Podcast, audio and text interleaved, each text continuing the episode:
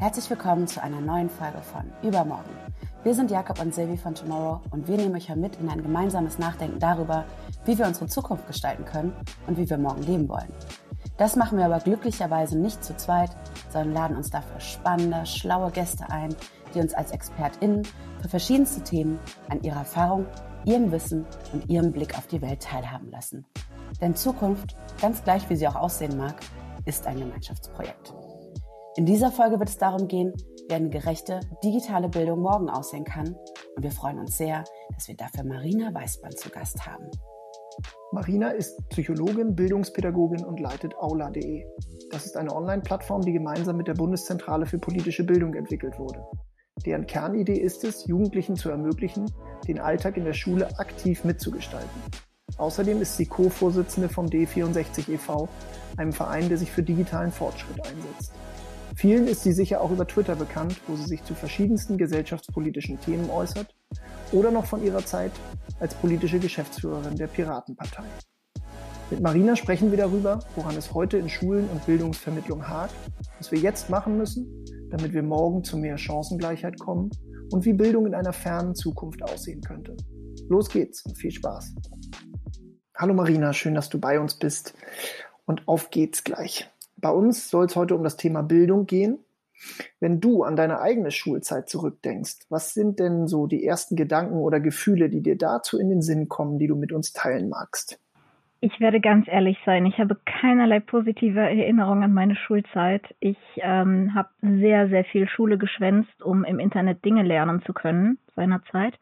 Das hing einerseits so mit der sozialen Umgebung zusammen und andererseits damit, dass mir das Lerntempo der Schule an den meisten Stellen falsch war. Also an manchen ging es mir zu schnell, an manchen ging es mir viel zu langsam.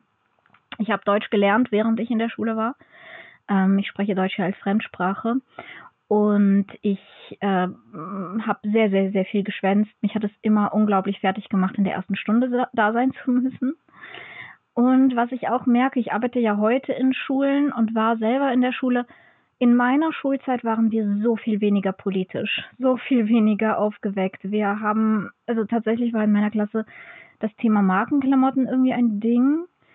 Ähm, das ist heute, das beobachte ich überhaupt nicht mehr so. Da hat sich ganz drastisch was verändert.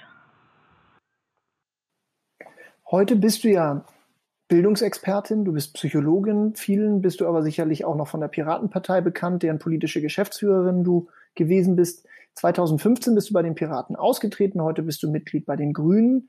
Das heißt, politische Arbeit treibt dich schon lange an und um. Und du hast es eben schon angesprochen, du beobachtest heute eine viel stärker politisierte ähm, jugendliche Generation. Trotzdem auf deine Person zurückkommt, wer oder was hat dich denn politisiert und dazu geführt, dass du dich da ähm, engagierst in dem Kontext? Das ist echt schwer zu sagen. Ich komme aus einer Dissidentenfamilie aus der Sowjetunion, aber ich selbst war in Deutschland so absolut apolitisch, bis ich neunzehn war. Also im Sinne von, ich wusste zwar, wer der Bundeskanzler ist, aber schon beim Vizekanzler hätte ich passen müssen. Ich habe keine Nachrichten geschaut, ich habe keine Zeitung gelesen, ich wusste überhaupt nicht, was passiert in der Welt. Ähm, ich war eher der klassische Nerd, glaube ich. Und ähm, erst als ich das erste Mal wählen war, und dazu wurde ich mehr oder weniger gezwungen von meiner Regisseurin am Theater damals, ähm, die, die uns einfach früher freigegeben hat und gesagt hat, jetzt wählt doch mal. Und ich durfte das erste Mal wählen, weil ich hatte dann jetzt die deutsche Staatsbürgerschaft und durfte das erste Mal wählen und habe die Piratenpartei gewählt. Warum? Einfach so, weil mir die Spots, die Werbespots am sympathischsten waren. Irgendwie habe ich eher auf einer intuitiven Ebene verstanden, hey, ich bin ein Nerd, das sind Nerds, das passt zusammen und ich habe sie gewählt. Äh, aber ich war so geflasht von diesem Wählprozess, dass ich da hingekommen bin und es war irgendwie keine Security da, keine roten Teppiche, es war alles ganz entspannt in so einer Schule. Äh, im Nachhinein übrigens stelle ich gerade fest, ironisch. Ähm, es war in einer Schule und ich wurde nicht gefragt nach meinen Motiven oder meinen Vorkenntnissen oder ob ich weiß, was ich da tue, sondern man hat mir einfach, man hat mich in dieses Land gelassen und ich durfte das Parlament mitbestimmen. Und da, das hat mich so geflasht, dass man mir so ein Vertrauen entgegengebracht hat, dass ich gedacht habe, diesem Vertrauen muss ich mich als würdig erweisen.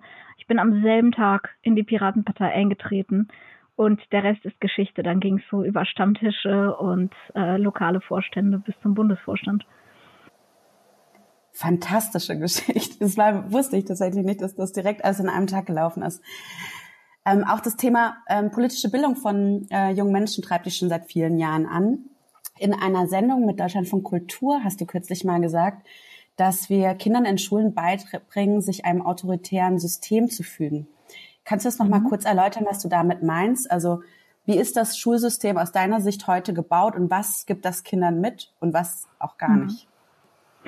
Wenn ich sage, heute ist das Schulsystem autoritär, dann klingt das sehr hart. Und ich will auf gar keinen Fall die vielen Bemühungen von Schulen, von LehrerInnen, von Schülervertretungen, von Schulleitungen schmälern, die sich bemühen, das anders zu gestalten, die sich bemühen, viel Partizipation zu machen. Aber wenn ich mir die Praxis an den meisten Regelschulen ansehe, dann bleibt natürlich, dass ich als Jugendliche gesagt bekomme, du hast um acht Uhr dreißig hier zu sein, du hast dort zu sitzen und du hast jetzt fünfundvierzig Minuten Mathematik zu lernen und dann hast du fünfundvierzig Minuten, um Deutsch zu lernen und dann wirst du geprüft.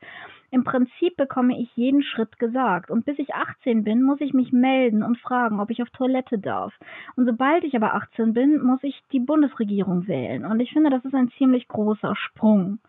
Selbst wenn wir Faktoren einbeziehen wie SchülerInnenvertretung, betrifft das jeden dreißigsten Und abgesehen von Modellschulen und einzelnen Projekten frage ich mich immer, wo machen SchülerInnen die Erfahrung von Selbstwirksamkeit? Wo machen SchülerInnen die Erfahrung von Organisation?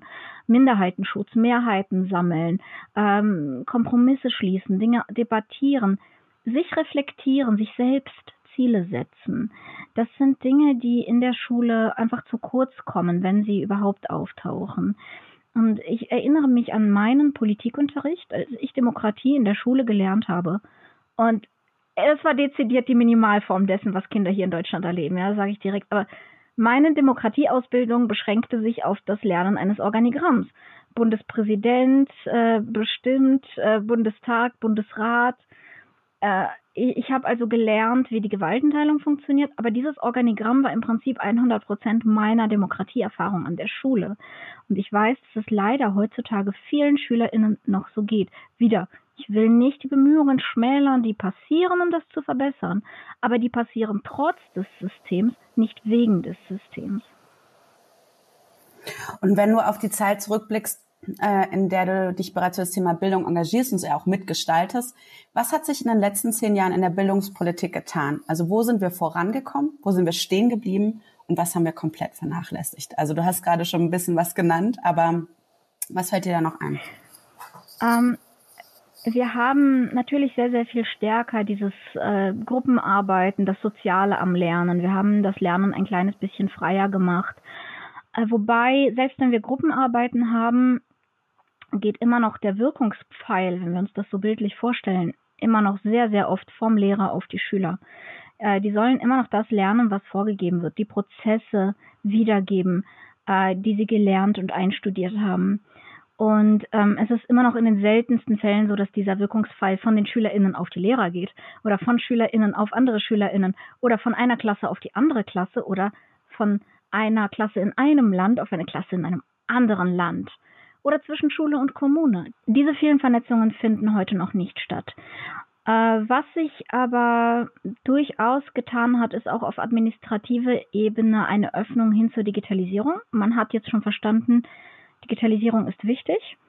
Im Moment sind wir da noch sehr auf Ebene der Buzzwords. Also im Moment sind wir noch sehr auf, wir erwähnen mal die vier K, ohne dass wir wirklich etwas am System lernen, wie wir sie lernen. Denn wenn wir die vier K in einer Prüfung anwenden, also wenn wir Kommunikation, Kollaboration, Kreativität und kritisches Denken in einer Abi-Prüfung anwenden, dann gilt das als Betrugsversuch.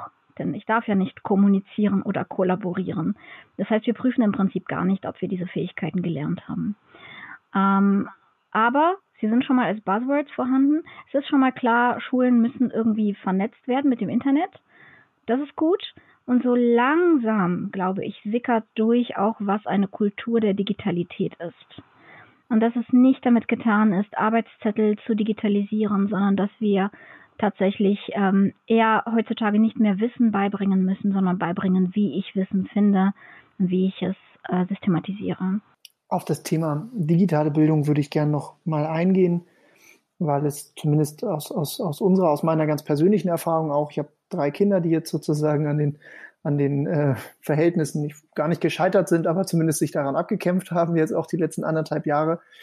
Denn die Corona-Krise hat uns ja schon sehr eindrücklich äh, spüren lassen, wie desaströs es zumindest an vielen Stellen noch aussieht, wenn es um digitale Infrastruktur im, im Bildungskontext geht, von fehlender Ausstattung über Kompetenz bis eben zu profanen Dingen wie eine Mailadresse für alle, die irgendwie da eigentlich mitgestalten sollten. Und das ist jetzt ja äh, nach anderthalb Jahren, äh, zumindest nach meiner persönlichen Wahrnehmung und nach unserer Recherche an vielen Stellen noch nicht signifikant besser geworden.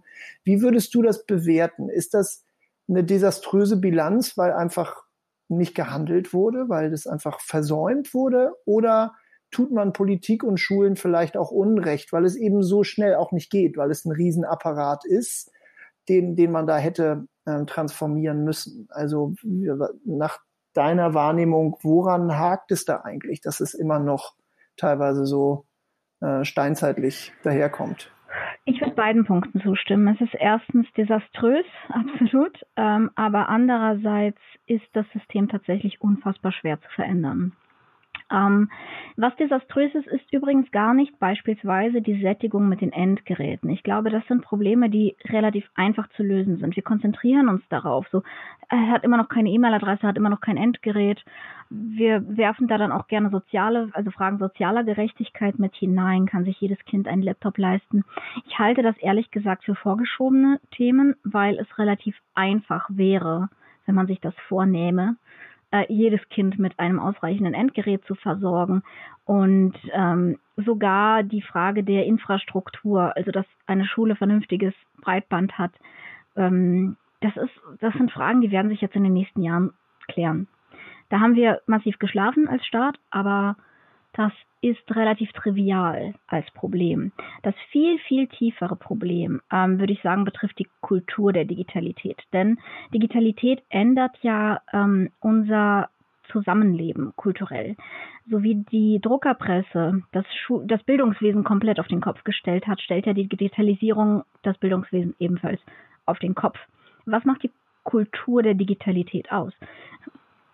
Es geht um eine Vernetzung. Ähm, das ist schon mal auf administrativer Ebene nicht gegeben. Ja, es ist gar nicht vorgesehen, dass LehrerInnen aus verschiedenen Schulen bundesweit sich in Barcamps vernetzen. Es geht um Referenzialität. Das heißt, ich kann von allem auf alles verlinken. Das ist nicht gegeben, weil die Bildungsmaterialien nicht offen sind, weil wir die SchülerInnenarbeiten nicht zu Lehrmaterialien machen, sondern SchülerInnen machen Hausaufgaben immer noch, wenn wir ehrlich sind, für den Papierkorb, zu ihrem eigenen Übungseffekt. Aber sie erstellen dabei nichts, was andere wiederum nutzen können. Ähm, was macht die Kultur der Digitalität noch aus? Es ist auch das Agile, das heißt das Lautdenken, das Unfertiges zeigen und gemeinsam daran weiterarbeiten. Und das ist etwas, womit gerade LehrerInnen oft ein Problem haben, nicht alle, aber manchmal, ähm, wenn es darum geht, dass sie etwas Unperfektes zeigen sollen, weil in der deutschen Kultur doch sehr stark verankert ist, alles, was ich zeige, muss dreimal Korrektur gelesen worden sein und muss sitzen, muss perfekt sein. Nur dann habe ich das Gefühl von Kontrolle und nur dann habe ich das Gefühl von Autorität. Ich erlebe, dass LehrerInnen oft sehr ungern unvorbereitet in eine Situation gehen oder auf Fragen zu steuern, auf die sie möglicherweise nicht die Antwort wissen. Dabei wäre es ja gerade in einer Kultur der Digitalität ein Zeichen von Autorität und Souveränität zu sagen, ich kenne die Antwort auf diese Frage nicht, lass uns das gemeinsam recherchieren. Hier, ich zeige dir, wie ich mit Unwissen umgehe und gemeinsam der Antwort auf den Grund zu gehen. Denn das ist ja das, was wir lernen müssen an Schule, wie ich mit Nichtwissen umgehe, wie ich mit Komplexität und Unsicherheit umgehe. Und hier müssen die LehrerInnen stärker ein Vorbild sein. Und um die zweite, den zweiten Teil zu beantworten, warum ist die Schule so ein statisches System? Erstens, ähm, der Bildungsapparat ist insgesamt sehr, sehr bürokratisch, sodass sogar wenn ich die allerambitioniertesten Bildungsminister habe, ähm, der Apparat unter ihnen ist auf Selbsterhalt ausgelegt. Das hat nicht mal mit der Persönlichkeit der Beamten zu tun, das hat einfach mit den Logiken zu tun, die auf, auf Selbsterhalt aus sind und auf Selbstreproduktion. Das heißt, eigentlich ist ein Bildungsapparat motiviert, möglichst nirgends irgendwas zu ändern. Das Zweite ist, wir haben den Lehrerberuf als einzigen Beruf, in den man kommt mit dreizehn Jahren Beobachtungslernen, bevor man auch nur das Studium anfängt. Und Beobachtungslernen ist ja ein sehr starkes Lernen. Es ist etwas, wenn, wenn wir in unserer Jugend jeden Tag uns etwas ansehen, dann haben wir eine sehr gute Vorstellung davon. Dann haben wir Schemata ganz tief in uns drin, wie so etwas auszusehen hat. Und es ist dann fast egal, wie unser Studium aussieht, weil wir immer wieder auf diese Schemata zurückgreifen. Und das muss man erstmal reflektieren, wenn man äh, ein anderer Lehrer sein will als die Generation vor einem. Und das sind so die, heraus- die großen Herausforderungen. Jetzt hast du gerade vorhin schon gesagt, das Thema mit den Endgeräten, das ist eigentlich nicht das Große und hältst du eher für einen Vorgeschmiss für die wesentlich tieferen, die du gerade eben schon, die schon ausgeführt hast. Und trotzdem ist das Thema Chancengleichheit ähm, ja ein ganz wichtiges, finde ich. Ähm, und gerade eben jetzt in Corona hat man eben gesehen, dass, die, dass SchülerInnen, die nicht gut ausgestattet waren, zurückgeblieben sind. Und wenn, dann wurde es individuell gelöst oder eben gar nicht. Ähm, und die Frage ist, weil jedes Problem, auf das man einfach Geld draufschmeißen kann, ist lösbar im Zweifel. Und das wäre hier der Fall. Und trotzdem leisten wir uns ja diesen Missstand. Und woran, woran liegt das wirklich? Ich, das ist, ich treibt mich um. Weil, also ist es das Thema, dass Chancenungleichheiten gerade auch in den ersten Lebensjahren vollkommen unterschätzt werden? Erstens, ja, wir haben auf der Entscheiderebene eine gewisse Abkoppelung von tatsächlicher Armut. Wir haben keine wirklich armen Menschen im Parlament. Ähm, ich, ich bin ja auf Sozialhilfe aufgewachsen. Ich bin als Immigrantin hier und ich komme aus einer wirklich, wirklich armen Familie. Und ich bin aber aufgestiegen sehr stark und äh, verkehre in politischen Kreisen. Und es, es gibt einfach, das sind zwei so verschiedene Lebensrealitäten, ähm, dass ich glaube, es wird unterschätzt, was das ausmacht. Zweitens, ähm, es gibt keine Motivation, diesen Missstand zu beheben. Ähm, Kinder haben keine gute Lobby, weil sie generieren nicht unmittelbar Umsatz. Und in Wirklichkeit wäre das Problem ja sehr, sehr einfach zu lösen. Ja, wir bräuchten einfach einen Mautskandal und einen Maskenskandal weniger und könnten uns das leisten, jedem Kind ein Endgerät zur Verfügung zu stellen. Aber, und hier ist das Dritte, das ist jetzt meine persönliche politische Vermutung, man hat auch Angst, Begehrlichkeiten zu schaffen. Denn wenn wir es schaffen, jedem Kind ein Endgerät zur Verfügung zu stellen, dann könnten die Leute ja sagen, Moment mal, Warum ist das Land, äh, warum ist das Leben in diesem Land eigentlich so ungerecht, wie es ist? Sie könnten mehr erwarten. Sie könnten einen würdevollen Umgang erwarten.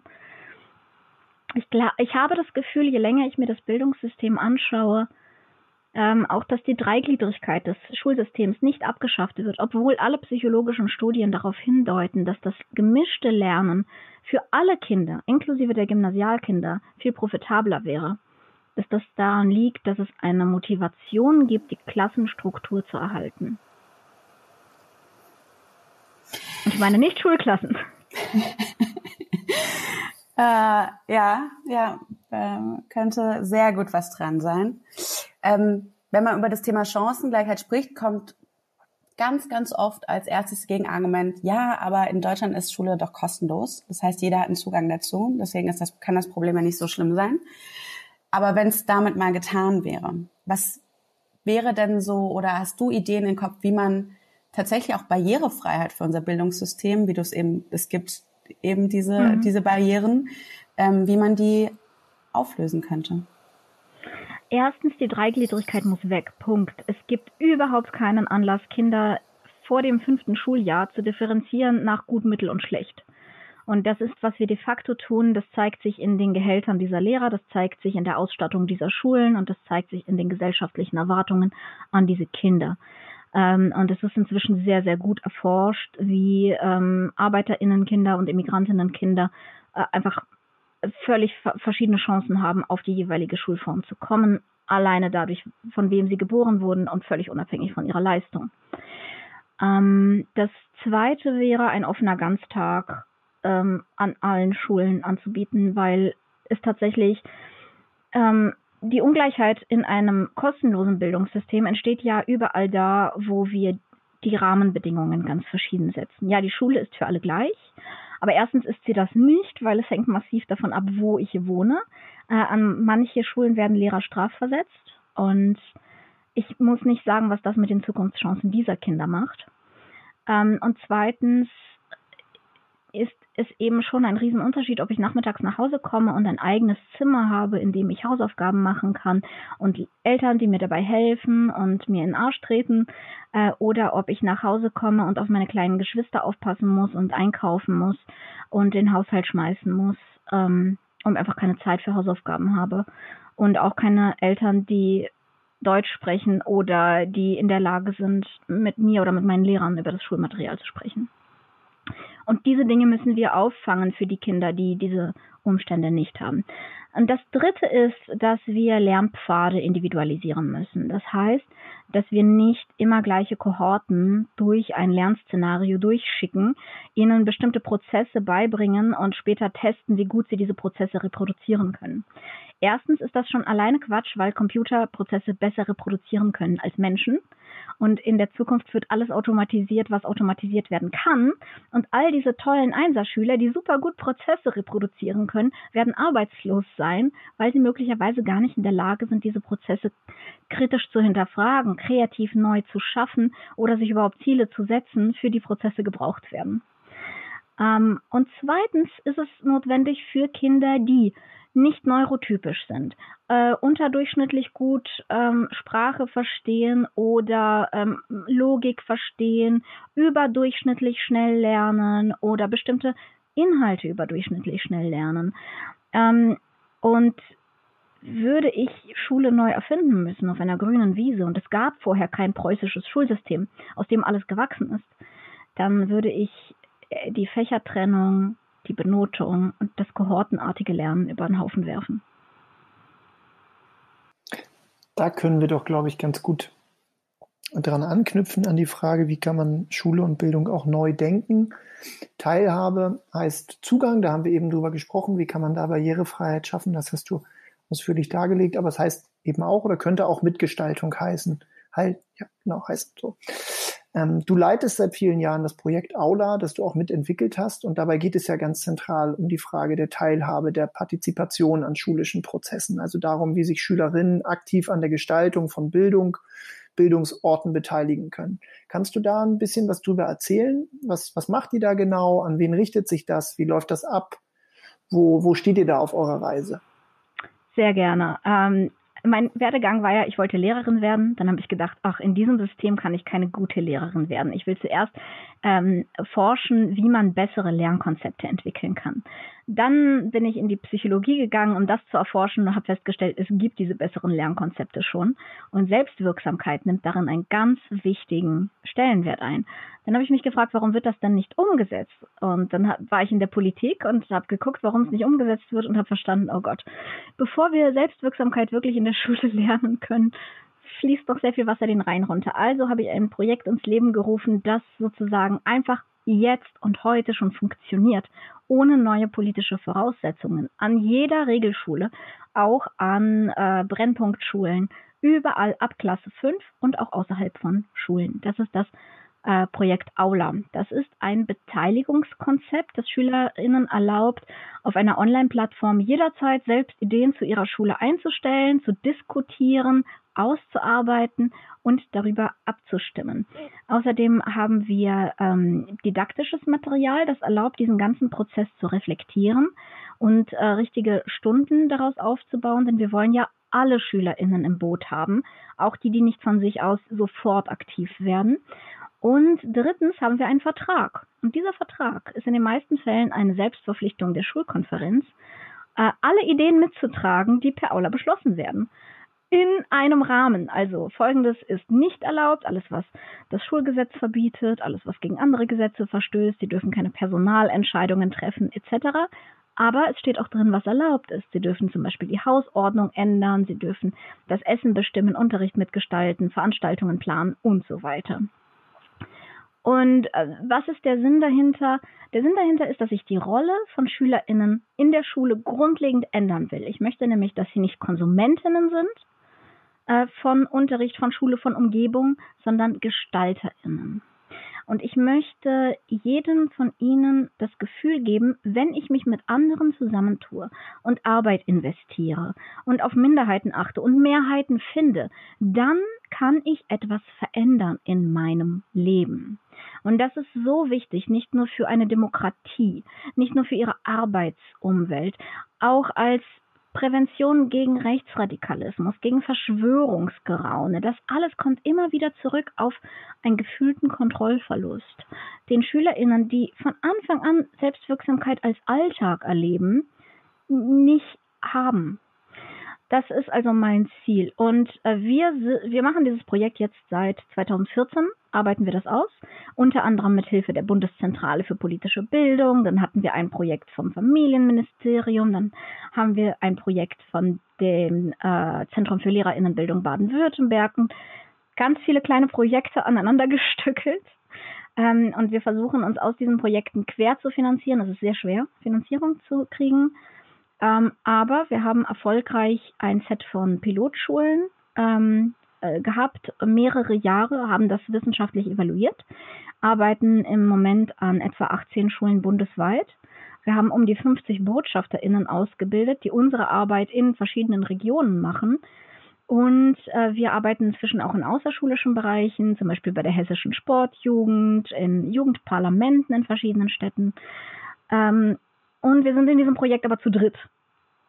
Äh, also irgendwie stemmen wir das zu dritt. Das ist äh, eine sehr spannende Herausforderung, personell. Und äh, ja, wir sind jetzt gerade dabei, sozusagen uns zu verbreiten und diese BotschafterInnen auszubilden, um skalieren zu können. Denn wir haben sehr viele Anfragen von Schulen.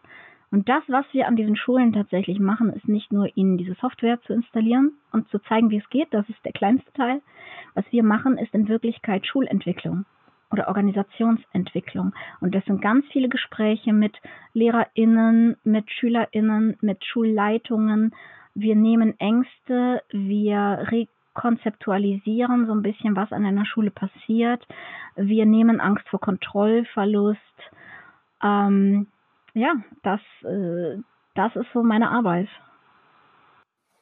Das klingt ganz großartig in meinen Ohren. Vielleicht kannst du es noch ein bisschen konkretisieren oder wir noch mal ein bisschen die Perspektive der, der SchülerInnen einnehmen? Mhm. Weil du hast es gerade gesagt, was sich vor allem ja auch verändert, ist deren Rolle. Denn ja. ähm, selbst mitzugestalten ist zumindest was jetzt äh, unsere, meine Generation, was, was ich kaum jetzt irgendwie erinnern kann, dass dazu mal aufgefordert gewesen zu sein in meiner eigenen Schulzeit. Da ging es, und auch bin ich wahrscheinlich an einer relativ, nach konventionellen Maßstäben relativ privilegierten Schule war, ähm, trotzdem darum, Inhalte in uns reinzutun und zu gucken, was davon irgendwie hängen bleibt. Vielleicht mhm. kannst du mal beschreiben, wie sich, wie sich das Selbstverständnis äh, oder die, das Rollenverständnis verändert von, von den Schülerinnen, einer Schülerin, einem Schüler äh, in den Kontexten, wo ihr das erfolgreich umgesetzt habt, das, was euch mit Aula vorschwebt. Sehr gerne. Ähm, ich kann zwei Beispiele nennen. Eines, wo sie ihre Schule verändert haben und eines, wo sie es nicht getan haben. Ähm, An einer Schule haben die SchülerInnen die Idee eingebracht, wir wollen einen Smartphone-Tag machen. Das ist ein Tag, an dem alle LehrerInnen ihren Unterricht mit Hilfe des Smartphones machen müssen. Und diese Idee äh, wurde ganz, ganz viel debattiert und wurde schließlich positiv abgestimmt. Der Schulleiter hat geprüft, ist das überhaupt mit unserem Vertrag vereinbar, und hat festgestellt, ja, ist es. Und hat die Idee dann also in die Abstimmung gelassen. Dann wurde sie positiv angenommen. Und die LehrerInnen waren alle so ein bisschen, okay, was, was machen wir jetzt damit? Und dann hat ein Lehrer ein Etherpad aufgesetzt und auf Twitter äh, rumgefragt und eine Sammlung angelegt. Was, was macht ihr Lehrer bundesweit mit Hilfe des Smartphones in eurem Unterricht? Und dann haben die Schüler das auch gefilmt, ähm, als es umgesetzt wurde. Und die haben dann zum Beispiel in Sport ihre Sprünge gefilmt und in Zeitlupe wiedergegeben und haben geguckt, wie, ob ihre Körperhaltung richtig ist, also was vorher gar nicht möglich war. Im Musikunterricht haben sie gemeinsam Musik gemacht und das fanden die Schüler so cool, dass die gesagt haben, okay, Folgeinitiative, äh, wir machen monatlich einen Smartphone-Tag. Und äh, ja, seitdem lief das, also bis Corona haben sie monatlich einen Smartphone-Tag gemacht. Äh, das war ein Beispiel, wie sie es verändert haben. Ein anderes Beispiel, ähm, unsere vier Pilotschulen haben jeweils Crowdfundings gemacht. Da haben die Schüler ähm, jeweils dreitausend Euro eingesammelt und konnten die ausgeben, konnten selber entscheiden, wofür. Äh, und an dieser Schule hatten sie sich in der physischen Aula versammelt und haben das diskutiert, äh, die Fünft- und Sechstklässler. Und äh, da war eine Idee, wir schaffen uns einen Kaugummiautomaten an. Und alle so, yeah! Und dann hat sich ein Junge gemeldet und gesagt, Moment, uns ist aber gar nicht erlaubt, Kaugummi zu kauen. Da müssen wir erstmal die Idee einstellen, dass uns Kaugummi kauen erlaubt ist. Und alle, yeah! Und dann sagte ein Mädchen, eine Fünftklässlerin, äh, wohlgemerkt, das war eine Brennpunktschule, ne? Sagte, äh, Moment, aber wenn bei den anderen Schulen in Freiburg über alles verboten ist, Kaugummi zu kauen, und die haben saubere Tische und, und Stühle, und unsere neuen Tische und Stühle sind dann voll mit Kaugummis beklebt, was sollen denn dann die Leute denken? Und dann haben die ganz, ganz wild diskutiert, die Kinder, und sind zu dem Schluss gekommen, ja, wir wollen tatsächlich das Verbot, Kaugummi zu kauen, aufrechterhalten. Aber unnötig zu sagen, dass sie dieses Verbot dann völlig anders empfunden haben, wenn jemand Kaugummi gekaut hat und ermahnt wurde, als vorher, wo es ihnen einfach von oben verboten war. Das ist, das ist sehr cute, muss man sagen, die, die beiden Beispiele.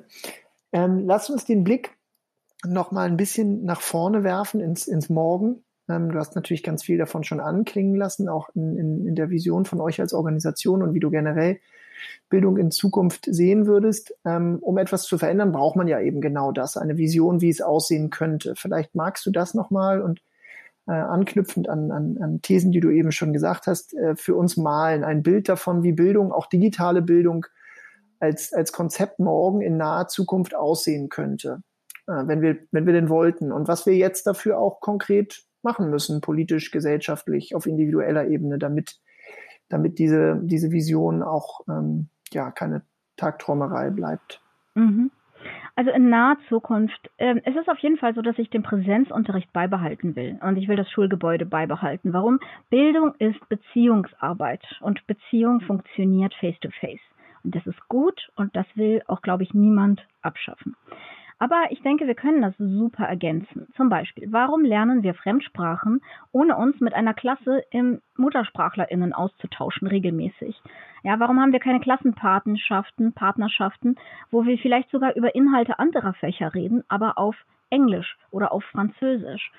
Ähm, wir, so, wir könnten total viel dezentral lernen. Warum müssen wir uns eine sehr komplizierte, frontale Erklärung, wie Brüche funktionieren, von einem Lehrer anhören, der das vielleicht nicht so gut erklären kann, anstatt ein Tutorial-Video zu Hause zu gucken, wenn wir aufnahmefähig sind, nämlich nicht um acht Uhr morgens, und äh, wo wir nochmal auf Pause drücken können und was wir nochmal zurückspulen können. Also die ganzen Elemente, die wir während Corona jetzt kennengelernt haben, können eigentlich im Prinzip schon morgen eingebaut werden und könnten das Lernen so stark bereichern. Dann, wenn SchülerInnen etwas machen, spricht überhaupt nichts dagegen, dass sie das als Lernmaterialien für andere SchülerInnen machen. Ähm, da gibt es wunderbare Beispiele, wie zum Beispiel eine ähm, App, die entwickelt wurde mit SchülerInnen, ein Augmented Reality Spaziergang an der Berliner Mauer, wo recherchiert wurde, wo was passiert ist. Sie haben das recherchiert, in diese App eingepflegt, und diese App kann letzten Endes von anderen Schulklassen verwendet werden, und die können das weiter einpflegen, wie eine Art interaktives Vor-Ort-Wiki, für das man spazieren gehen muss. Äh, oder für die Schulklassen, die nicht das große Glück haben, in Berlin zu sein, ähm, für einen virtuellen Rundgang. Und, und solche Systeme können wir viel mehr anlegen. Das Zweite ist, wir arbeiten bei Aula mit einem pädagogischen Konzept, das ich radikales Ernstnehmen genannt habe.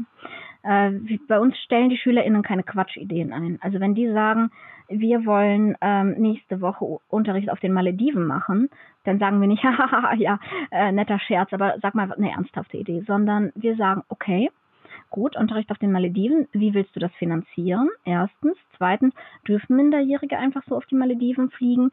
Wie machen wir das mit der Abwesenheit und den anderen Unterrichtsfächern und so weiter? Also wir stellen sehr ernsthafte Fragen an die Idee zurück, und dadurch sind die SchülerInnen auch selber sehr viel ernster unterwegs. Und das funktioniert ja nicht nur bei Aula, sondern das funktioniert in der gesamten Schule. In dem Moment, wo ich diese Art von SchülerInnen-zentriertem Unterricht mache. Und ähm, was wir ganz konkret verändern müssen, ist auch die Art der LehrerInnen-Aus- und Fortbildung. Die muss weniger statisch werden, es, es ist so viel Neues äh, jedes Jahr, dass äh, wir können nicht bei der LehrerInnen-Fortbildung bleiben, wie sie jetzt ist, nämlich dass ich ein paar Mittwochnachmittage mit einem einmaligen Seminar belege, in das Lehrerinnen gehen und dann äh, meistens vergessen, was sie gelernt haben, weil Lernen so nicht funktioniert. Und das müssten ja gerade Pädagoginnen wissen, sondern Lernen funktioniert unterrichtsbegleitend und immer wieder in Wiederholung an der konkreten Praxis orientiert. Das heißt mehr digitale LehrerInnenausbildung und mehr Peer-to-Peer-Ausbildung. Äh, zum Beispiel, was es jetzt schon gibt, sind Barcamps für LehrerInnen. Und das ist ein völlig anderes Setting als solche Institute, weil man hier sich viel besser vernetzen kann. Wir, wir sind in einer Schullandschaft, wo niemand die perfekte Antwort darauf hat, wie sieht gute Digitalbildung aus. Es sind immer nur coole LehrerInnen, die irgendwas ausprobieren, irgendwo vorangehen. Und manches klappt überhaupt nicht und manches klappt super. Und wir müssen jetzt Infrastruktur schaffen, wie sich LehrerInnen austauschen können, was super klappt und was überhaupt nicht klappt und was ihre Tricks und Kniffe sind, weil wir alle geworfen sind in diese digitale Welt. Ähm, und das wäre etwas, das ich sehr schnell ändern würde, wenn ich Kultusministerin wäre. Ähm, und letzten Endes müssen wir wahrscheinlich auch etwas am Verwaltungsapparat ändern, weil er, wie gesagt, ähm, in seiner Struktur, ich, ich will jetzt wirklich überhaupt nichts gegen die, äh, gegen die Beamten selbst sagen, aber in seiner Struktur auf Stillstand ausgelegt ist und in den Anreizen, die es so im System gibt. Es ist sehr, sehr schwer, etwas zu verändern. Es ist sehr bürokratisch und es ist nicht in der Kultur der Digitalität und aus so einer Kultur, ähm, aus einer bürokratischen Buchdruckkultur etwas zu verändern in Richtung einer Kultur der Digitalität ist, glaube ich, sehr schwer. Wir haben schon viel über die ähm, sich dadurch verändernde Rolle von SchülerInnen gesprochen. Im Gegenzug würde sich ja auch die Rolle von LehrerInnen verändern. Und du hast gerade schon gesagt, die, die Ausbildung müsste man grundsätzlich mal ein bisschen anders angehen. Aber kannst du vielleicht auch beschreiben, um auch wieder so die positive Vision zu schaffen, was ist der Gewinn auch für, für das ganze Lehrpersonal? Also sich darauf einzulassen, eben Kontrolle vielleicht abzugeben, gemeinschaftlich mhm. äh, Schule zu gestalten. Daraus kann man ja viel ziehen. Das kann ich gerne, weil es ja mein Beruf ist, genau das zu erklären. Ähm, weil äh, wenn ich mit Aula ankomme an eine Schule, dann kriege ich voll oft oh, noch ein Projekt. Und wann soll ich denn das noch machen? Ich muss ja den Matheunterricht vorbereiten und da haben zwei Streit. Und äh, Punkt eins. Wieder zu konkreten Veränderungen. Ich verstehe grundsätzlich nicht, warum in Deutschland alle Aufgaben rund um Schule von didaktischem Personal erledigt werden müssen. Also sie müssen den Unterricht machen, sie müssen die privaten Konflikte schlichten, sie müssen Teenagern helfen, auf sich selbst klarzukommen, sie müssen Vertretungspläne schreiben, sie müssen die Verwaltung der Schule machen, sie müssen die I T machen, sie müssen Medienentwicklungspläne schreiben. Warum? Also ich verstehe, wir können nicht mehr Personal einstellen, weil wir Lehrermangel haben. Ja, fein, wir haben Lehrermangel, das stimmt. Aber wir haben keinen Mangel an Verwaltungskräften in Deutschland. Wir haben keinen Mangel an mittlerem Management. Das fliegt sowieso demnächst raus, weil alles automatisiert wird. Ich finde, das könnte man super an Schulen unterbringen. Und das ist wieder eine Frage, warum bewerfen wir das nicht mit Geld? Weil das ist auch wieder etwas, das man sehr, sehr gut mit Geld bewerfen kann. Zweitens, ähm, die Rolle des Lehrers ändert sich von der Autorität, von ich sage euch jetzt, was ihr zu tun habt, zum Begleiter. Und der Begleiter ist eher jemand, der da ist und der zeigt, was es potenziell alles zu lernen gibt und der hilft den Jugendlichen, es zu lernen. Und dieses Helfen ist, glaube ich, ein ganz, ganz wichtiger Schlüssel, denn alle Jugendlichen, also alle Kinder lernen gerne. Ich habe selbst eine Vierjährige, sie kann es kaum erwarten, zur Schule zu gehen. Sie möchte so viel lernen und so viel erfahren und das ist dem Menschen natürlich. Dass Jugendliche diesen Anreiz irgendwann verlieren, hängt erstens damit zusammen, dass sie in einer Phase sind, in der sie noch über andere Dinge lernen wollen, nämlich zum Beispiel, wer bin ich, wer ist die Gesellschaft, dafür bieten wir in der Schule nicht sehr viel Raum. Und das Zweite ist, wir trainieren es ihnen auch einfach ab, lernen zu wollen, weil sie es müssen. Ähm, wenn ich fordere, dass jemand lernt, dann schaffe ich eine extrinsische Motivation und das ist immer ungünstig. Wenn ich erlaube und helfe, dass jemand lernen darf, was ja ein großes Glück ist, dann schafft das eine ganz andere Einstellung zum Lernen.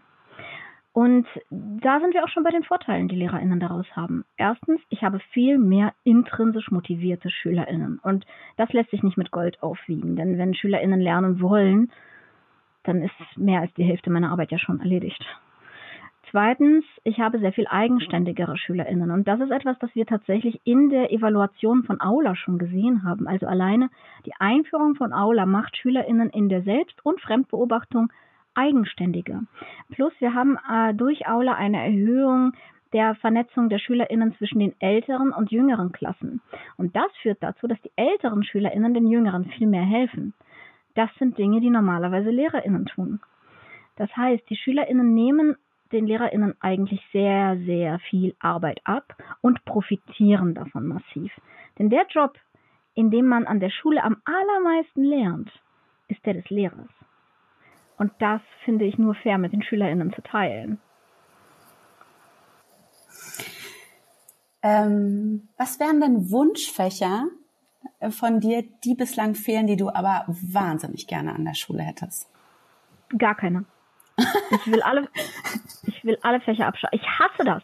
In jeder Debatte, egal wo ich sitze, und ich sitze ja in sehr vielen verschiedenen Runden. Ich sitze zum Beispiel im ähm, wissenschaftlichen Beirat der Krankenkasse A O K Nordost. Und dort wünschen sich die Leute ein Schulfach Gesundheits, äh, Gesundheitsversorgung. Genau. Es gibt äh, die Wünsche nach Schulfach Leben vielfach von SchülerInnen, also wo man lernt, wie man seine Steuern macht und wie man die Waschmaschine bedient. Es gibt ähm, das berühmte Schulfach Medienkompetenz und das noch viel geilere Schulfach Empathie, das häufig gefordert wird. Nein, das sind alles Dinge, die ich lernen muss, ja, unbedingt. Aber es sind Dinge, die kein, die kein eigenes Schulfach sind, sondern es sind Dinge, die ich lerne im Zusammenhang mit anderen Dingen. Also jetzt nicht Steuererklärung, aber Empathie oder Medienkompetenz. Das heißt, was ich mir generell wünschen würde, wäre, dass wir diese ganzen Schulfachtrennung, die völlig unnatürlich ist, über Bord werfen und mal sowas tatsächlich lernen wie, ich glaube, man kann sich äh, ganz gut an Epochen in Modellschulen orientieren und Epoche Gesundheit. Da mache ich in Biologie, äh, irgendwie die Biologie von Ernährung, Verdauung, in Chemie, die ganzen chemischen Prozesse, die dabei im Körper ablaufen, ähm, äh, soziale Gesundheit, ja, und die Entwicklung von Gesundheitspolitik, Geschichte der Gesundheit, Geschichte der Medizin und Psychiatrie.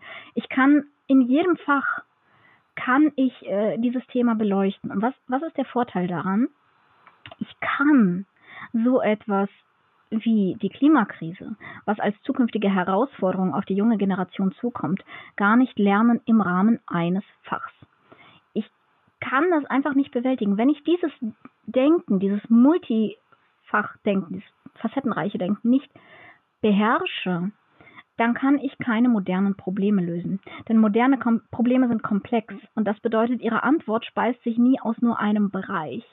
Ähm, und ich finde, Corona ist dafür auch ein wunderschönes Beispiel, wie wir alle Virologie und, und Meteorologie und äh, Sozialwissenschaften und Ökonomie und alles mitdenken müssen, um dieser Krise halbwegs Herr zu werden. Das heißt, ähm, in naher Zukunft vielleicht nicht, aber in ferner Zukunft Fächer abschaffen. Bis dahin finde ich gut, Informatik einzuführen, einfach damit wir aus unserer jetzigen administrativen Lage InformatiklehrerInnen einstellen könnten an Schulen. Denn man kann ja keine Lehrer einstellen, wenn man kein entsprechendes Fach hat. Das war eine überraschende, aber eine ganz fantastische Antwort, wie ich finde. Wir kommen jetzt zu einer kleinen Zwischen- Zwischenabhandlung. Ähm, geht es kurz ein bisschen weg von, von Bildung und äh, Partizipation, sondern fünf ganz schnelle Fragen, eher persönlich, und fünf hoffentlich schnelle Antworten von dir. Und dann kommen wir auch schon in, in, ins letzte Kapitel, wo wir den Blick so ein bisschen ganz nach vorne werfen wollen. Also fünf schnelle Fragen, fünf schnelle Antworten. Die erste stellt Silvi. Du kannst für einen Tag Superheldin sein. Welche Superpower hast du? Fliegen. Welches Wort benutzt du häufig, würdest du aber am liebsten aus deinem Wortschatz streichen? Verschwörungstheorien. Du könntest morgen eine Party schmeißen. Welches Motto hat die Party? Alles anzünden. ähm, Frage Nummer vier. Äh, muss ich vorsichtig stellen, da hast du gerade deinen Rant schon abgelassen zu. In welchem Schulfach warst du, warst du damals richtig gut und in welchem eine Katastrophe? Ich war richtig gut in allem, außer Sport. Du darfst zehn Minuten mit dir selbst als vierzehnjähriger oder als vierundsiebzigjähriger sprechen. Welches Alter nimmst du und was sagst oder fragst du? Definitiv vierzehnjährige, und ich würde sagen, Marina, es wird alles gut. Du wirst in Regierungsgremien sitzen und sie werden Leute bei ihrem Username nennen. Es wird alles gut. Vielen Dank dafür. Jetzt kommt das letzte Kapitel, der Blick ins Übermorgen, wie wir es nennen.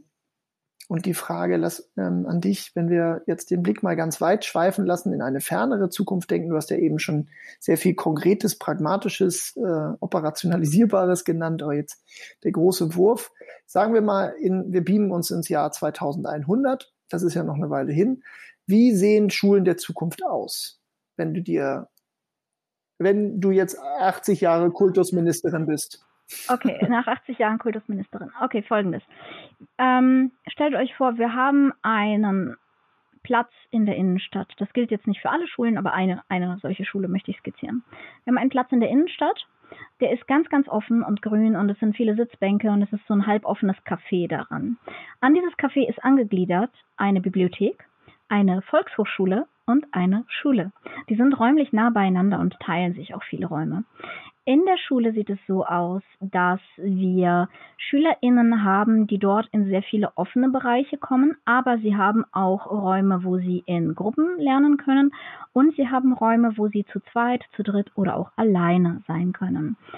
Ähm, es sind überall sowohl didaktisches Fachpersonal als auch pädagogisches Fachpersonal. Es gibt immer noch Klassen und es gibt auch immer noch Klassenlehrer. Die sind die stetigen Bezugspersonen und wechseln in einer Schullaufbahn auch möglichst nicht, ähm, außer auf Wunsch der SchülerInnen, wenn sie in eine andere Klasse versetzt werden möchten. Der Rest ist allerdings sehr viel äh, flüssiger. Äh, so lernen ältere und jüngere Kinder öfter zusammen. Und Kinder lernen in Projekten. Das heißt, sie nehmen sich am Anfang einer bestimmten Zeit etwas vor, das sie erkunden möchten. Beispielsweise, sie möchten die Banane erkunden, in allen ihren Dimensionen.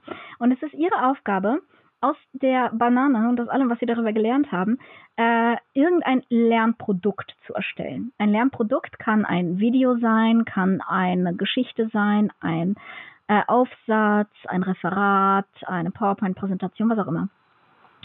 Und sie können sozusagen äh, die elektrischen Leitfähigkeiten einer Banane darstellen in Experimenten und ihren MitschülerInnen zeigen und erklären, was sie dabei gelernt haben. Ähm, es gibt keine Noten an dieser Schule, es gibt aber Feedback. Das heißt, die SchülerInnen bekommen sehr regelmäßig und von allen LehrerInnen äh, zurückgemeldet, wo, was ihre Stärken sind, was ihre Schwächen sind, was sie verbessern könnten und wo sie möglicherweise Gefahr laufen, nicht gut zu lernen.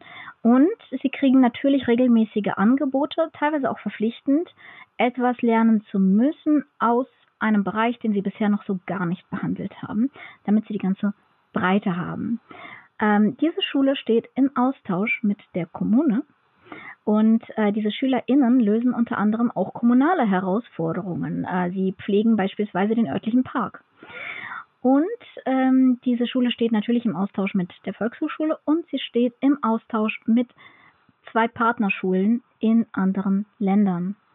Ähm, die Kinder haben dort regelmäßigen Kontakt und lernen gemeinsam sowohl Sprache als auch eine Art kulturelle Weitsicht. Ähm, genau, habt ihr noch Fragen dazu? Nee, es klingt ganz fantastisch. Ich glaube, ich würde gerne in diese Schule gehen, die du da äh, uns vorgezeichnet hast. Und es sind, äh, ist ein schönes Bild, wo ich sagen würde, das ist der perfekte Abschluss. Und deswegen ganz, ganz vielen Dank für das Gespräch, Marina. Danke euch. Alles Gute. Schön, dass du bei uns warst. Bleib gesund. Danke. Wie immer, vielen Dank fürs Zuhören. Und natürlich freuen wir uns sehr über Feedback, über die Weiterempfehlung unseres Podcasts oder über Gästevorschläge. Wenn ihr noch mehr über uns und Tomorrow erfahren wollt und wie wir Geld zu einem Teil der Lösung anstatt des Problems machen, dann schaut mal auf w w w punkt tomorrow punkt one vorbei.